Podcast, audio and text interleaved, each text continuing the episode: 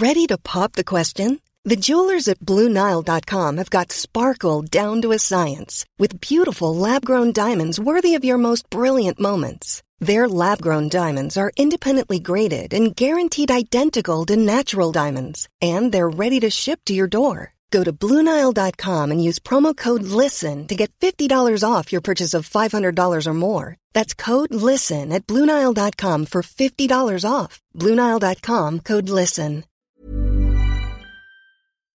Thank you for downloading this podcast from The Redi Tlhabi Show on Talk Radio 702 and 567 Cape Talk.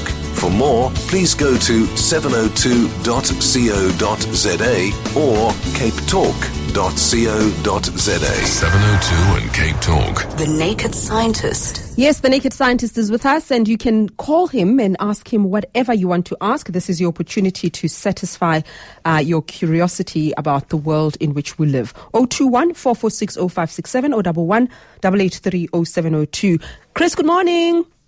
Good morning. Thank you so much. Now, I find this story quite disturbing. Uh, do I have a reason to be disturbed? Using the oral contraceptive pill can alter the way a woman chooses a mate? Yes, well, this has been sort of on the cards for a little while that someone would, would do this study. But it's a group of researchers who are at the University of Florida, or Florida State University. And they recruited a big group, over 100 newlyweds. And they followed them for between one and four years after they got married, taking regular assessments from them of how satisfied they were with the quality of their marriage. And from their data, they could extract out people who gave a report that before they got married, because they took other information away from them too, they were on the oral contraceptive pill and they were on the oral contraceptive pi- pill when they met their partner and married them. And then people who stopped the oral contraceptive pill during their marriage. And what they were looking for was whether those people who had been on the pill when they met their partner got married to their partner, and then stopped the pill, whether they reported any change in the satisfaction of their marital quality mm-hmm. after stopping it, because they're interested in whether the pill might change a woman's perspective or degree of attraction towards her partner, hmm. because there have been some suggestions that this may happen. And intriguingly, those people who stopped taking the pill in the middle in, the, in their marriage, probably because, for instance, they wanted to have a baby or something, if they had an attractive husband, in other words, they got these people also to send in pictures of their partners, and they had an independent panel of people to rate the attractiveness of their partner. If they had a partner who was above average attractiveness, then those women were much more likely to report quite a significant increase in the quality of or, or the satisfaction they reported in their marriage. Whereas, if you ask the women who had a partner who was judged to be, shall we say, slightly less easy on the eye, then those people actually said they got a lot less satisfied in their marriage. They got quite disappointed, in fact. Why should this be? Well, when you take the pill, what it does is it tricks your body into thinking that you are pregnant. And when a woman is pregnant, and also when she is not at her most fertile period in the month, in other words, the time when she's most likely to conceive, a woman's taste in in a man changes, and women tend to go for men who show more nurturing, more other kind of asset-rich features, such as having money, um, having a good education, that would make them a good parent. But when women are most fertile, around day 14 in the month, they tend to change or rate on average men who show more masculine type associated features like big stature, fairly burly, testosterone fueled aggression, that kind of thing, that would make them uh, a powerful mate.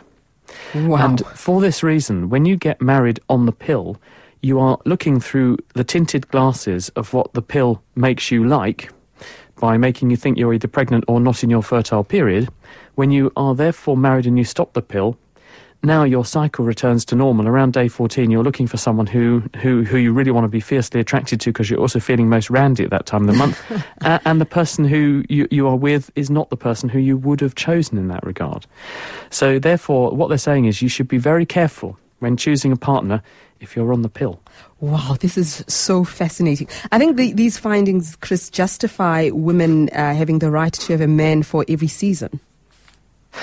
Or a man for every day of the week, maybe, just so they, they That's a can bit keep their too options much. open. That's a bit too much. Right, For the Alan, men or for the women? let's go straight to the line. Uh, is it Gillian in Centurion? Hi. Yeah, I just have a question. Can you feel two pains at the same time? Hi, Gillian. Are you referring to from the same part of your body or from different parts of your body? From different parts of your body. In other words, one in your arm and one in your leg. You definitely can, but Can I listen on the, interest- radio? You definitely can experience two two pains independently because if you if you stick two needles in someone in two different parts of their body, they will definitely be able to tell you I am experiencing two independent pains. The thing about your consciousness is that although we think we're feeling and seeing everything all of the time around us, actually consciousness is a bit like a spotlight shone on the stage at a theatre production although all the action continues to unfold on the stage, you're largely oblivious to what all the other actors are doing when you're watching the lead actor in the spotlight.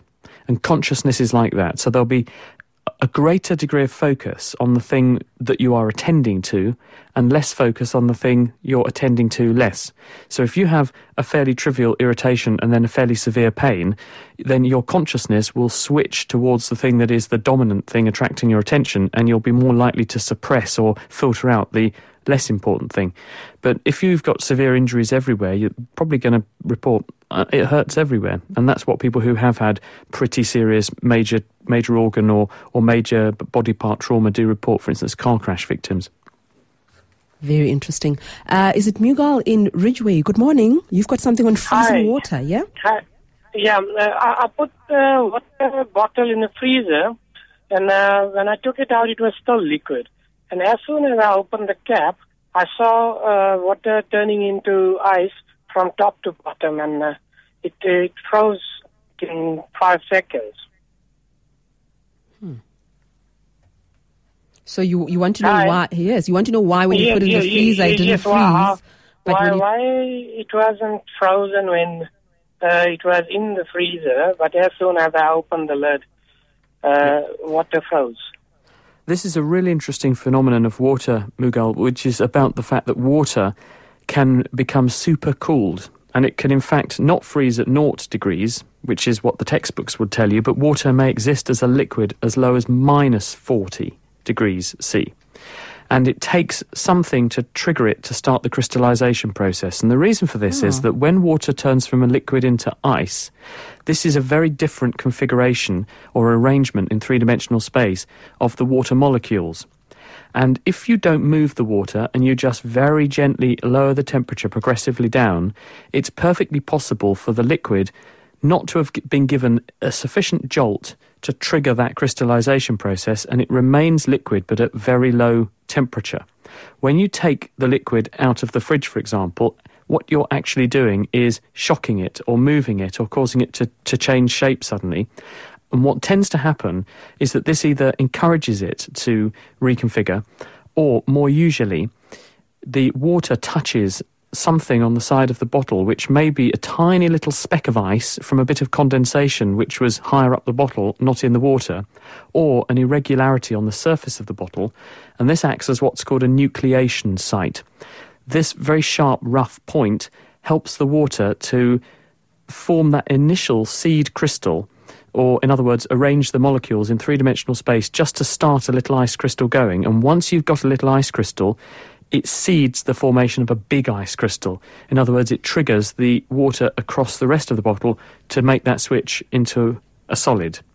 And we actually did this as a very nice experiment on the Naked Scientists. Um, if you go to nakedscientist.com slash kitchen science, we actually did this a few years back with fizzy drink because when you take the cap off a fizzy drink bottle, the dissolved carbon dioxide pushes down, because if you dissolve something in water, it pushes down the freezing point of water.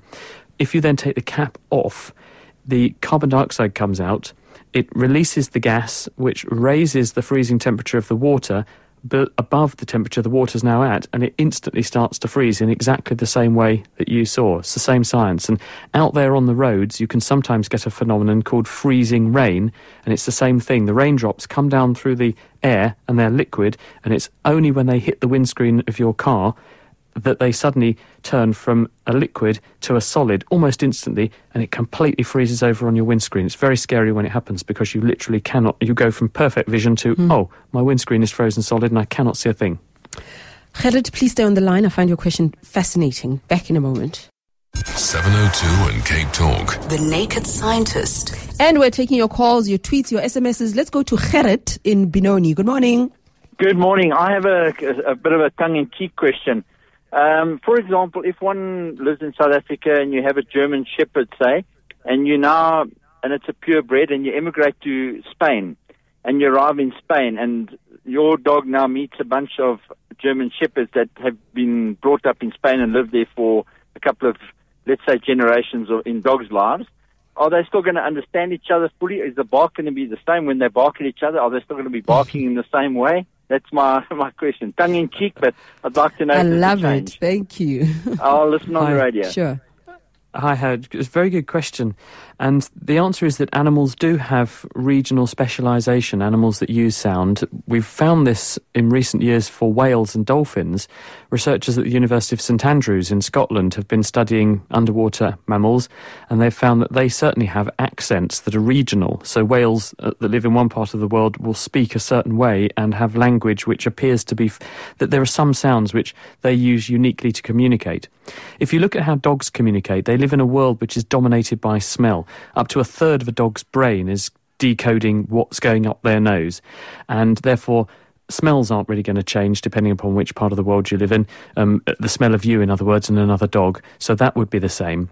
Dogs also have tails, and they use their tails to signal to each other whether they're feeling friendly or they're unfriendly. They also signal those intentions to us too, and that's probably not going to change. So I think a dog probably would get on quite well with a dog that's been living in another country for a long period of time, as most owners will attest, because pets have passports too these days. Certainly across the European Union, for example, dog owners can get get a pet passport and, and take their dogs and cats to various places. And these animals don't appear to have a problem settling into their new home and making new friends. So I think it's unlikely that that's going to seriously affect them. Where there will be an issue is the dog's comprehension of what you say because dogs don't have the same language centers in their brains necessarily that we do, but they decode what we say with the same parts of their brains.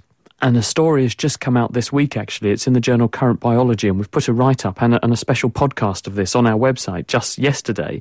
And researchers have looked at which parts of the nervous system dogs are using when they're listening to what we say to them.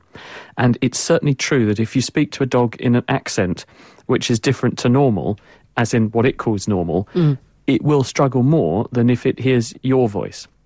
And certainly, we used to do some experiments when my brother had a friend coming to stay with us from France. The French boy would speak to our dog, and the dog didn't have a clue what he was going on about. so we taught the dog the same words in French, and then the dog was fine because he could learn French. Uh, he just couldn't well, understand what the, ex- French person, the French accent, was getting. And once once he's improved his accent enough, then the dog was fine. But it was easier to teach the dog a French word than, than to try to teach the French boy to speak English in a way the dog would understand. That's phenomenal. Must have been funny too. Uh, Chris, I picked this up from your Twitter account that bankers are more dishonest when they think about their jobs. Oh, yes, this is very, very interesting. Uh, a, a, researcher at the University of Zurich called Michel Maréchal last week published this paper in Nature where they wondered whether bankers, who it turns out actually the public trust, if you do surveys, people report lower levels of trust in a banker than in a person in prison. Uh, interesting, that, isn't it? is that a reasonable label? And so they thought this seems a bit unfair. They took a large group of bankers, more than 100, and they asked them to do a simple task. They had to sit in a room, no one was watching them, and they had to toss a coin. And every time they got a head, they won $20, and they had to self report how many heads they got and how many tails they got. Before they did this, they put them into one of two mindsets either a mindset of talking about their leisure time, their home life, their family, and so on, or they asked them to talk all about their job at the finance industry, effectively putting them in a banking mindset.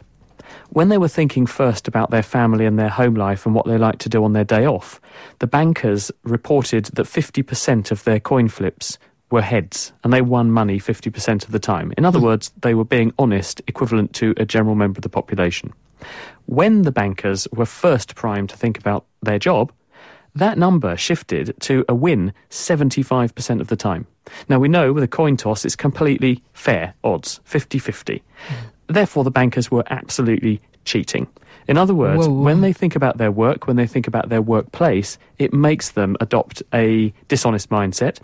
And the suggestion being put forward in this Nature paper is that this leads, or it's the environment, a corrosive environment that encourages corruption and it encourages people to think in a way of how you get one over another person.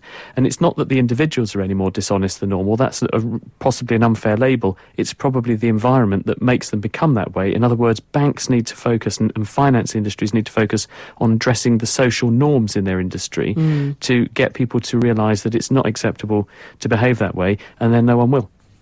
Let's go to Frida in Bellville. Hi. Hi.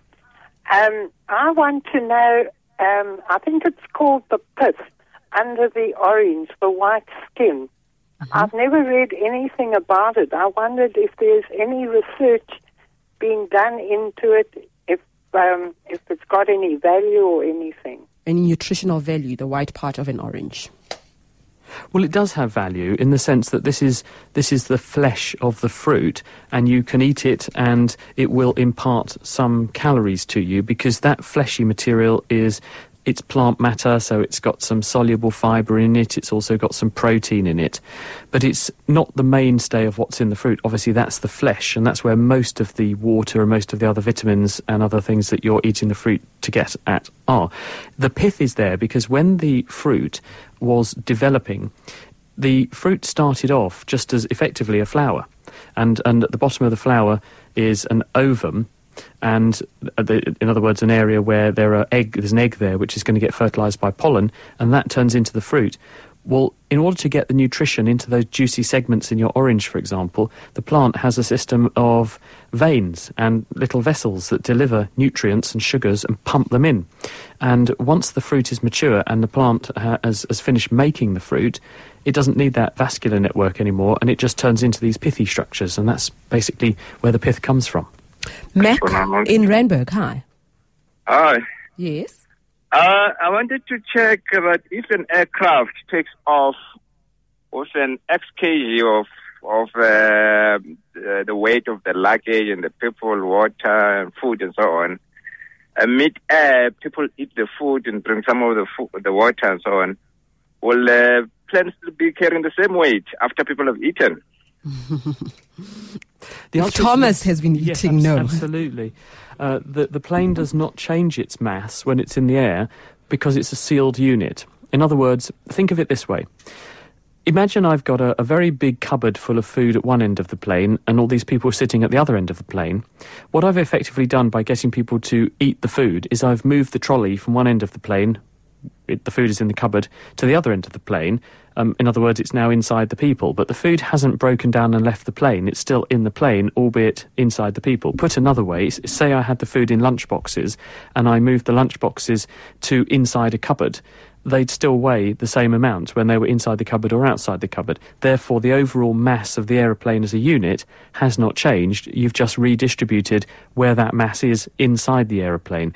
Therefore, all of the things which the aeroplane is paying for to stay airborne, in other words, the drag and doing work against gravity, which is trying to bring the plane down, those things haven't changed, and therefore the rate of fuel burn is going to be exactly the same. So, no, the people eating and drinking the water isn't going to affect things unless the plane has a leak in the toilet, and what the people put down the toilet then ends up leaving the aeroplane in the form of a, a rather brown coloured rain, which will fall onto the earth below.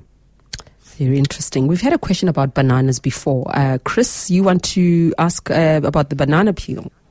Yes, um, uh, very interesting thing. I mean, if you if you peel a banana, it, it, it, the peel turns black almost immediately. Um, and I, I'm talking about a, a banana peel in, in a um, uh, maybe a lunchbox, uh, like foil foil covered or something like that.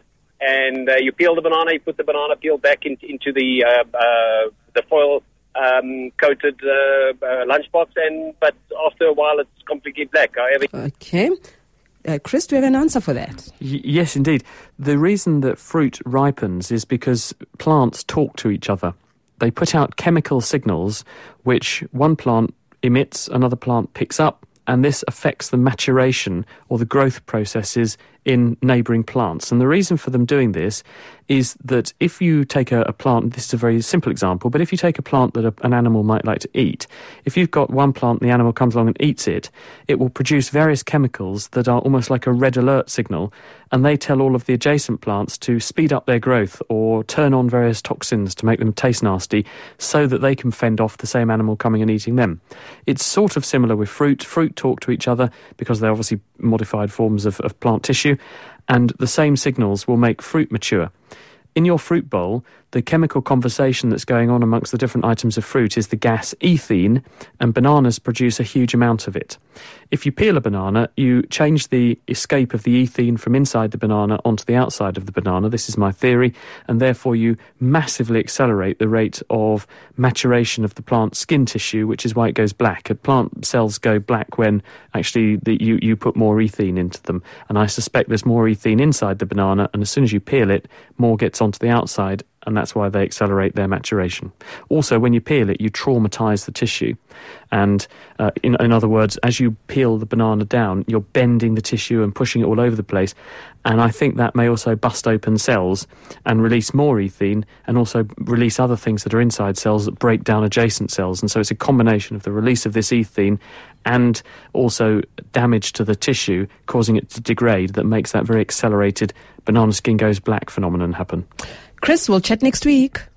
It's no problem. See you soon. Ta-ta, bye-bye. We will podcast that conversation with Chris. And you can also follow uh, The Naked Scientist on Twitter, and it is at Naked Scientists. Thinking about your next career move in research and development? Then it's time to make your move to the UK. The nation that's investing 20 billion pounds in R&D over the next 2 years the nation that's home to four of the world's top research universities. The nation where great talent comes together. Visit gov.uk forward slash great talent to see how you can work, live, and move to the UK.